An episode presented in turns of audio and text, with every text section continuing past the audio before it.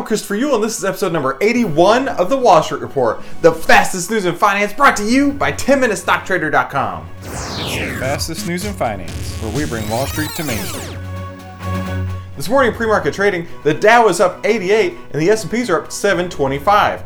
Oil, that's down 21 cents to 73.24. Gold, that's up finally a dollar to 1,252.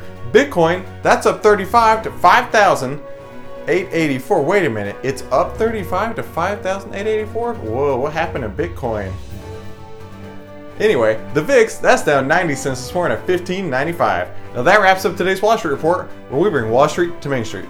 I've been your host, Christopher Uhl, and thanks for stopping by.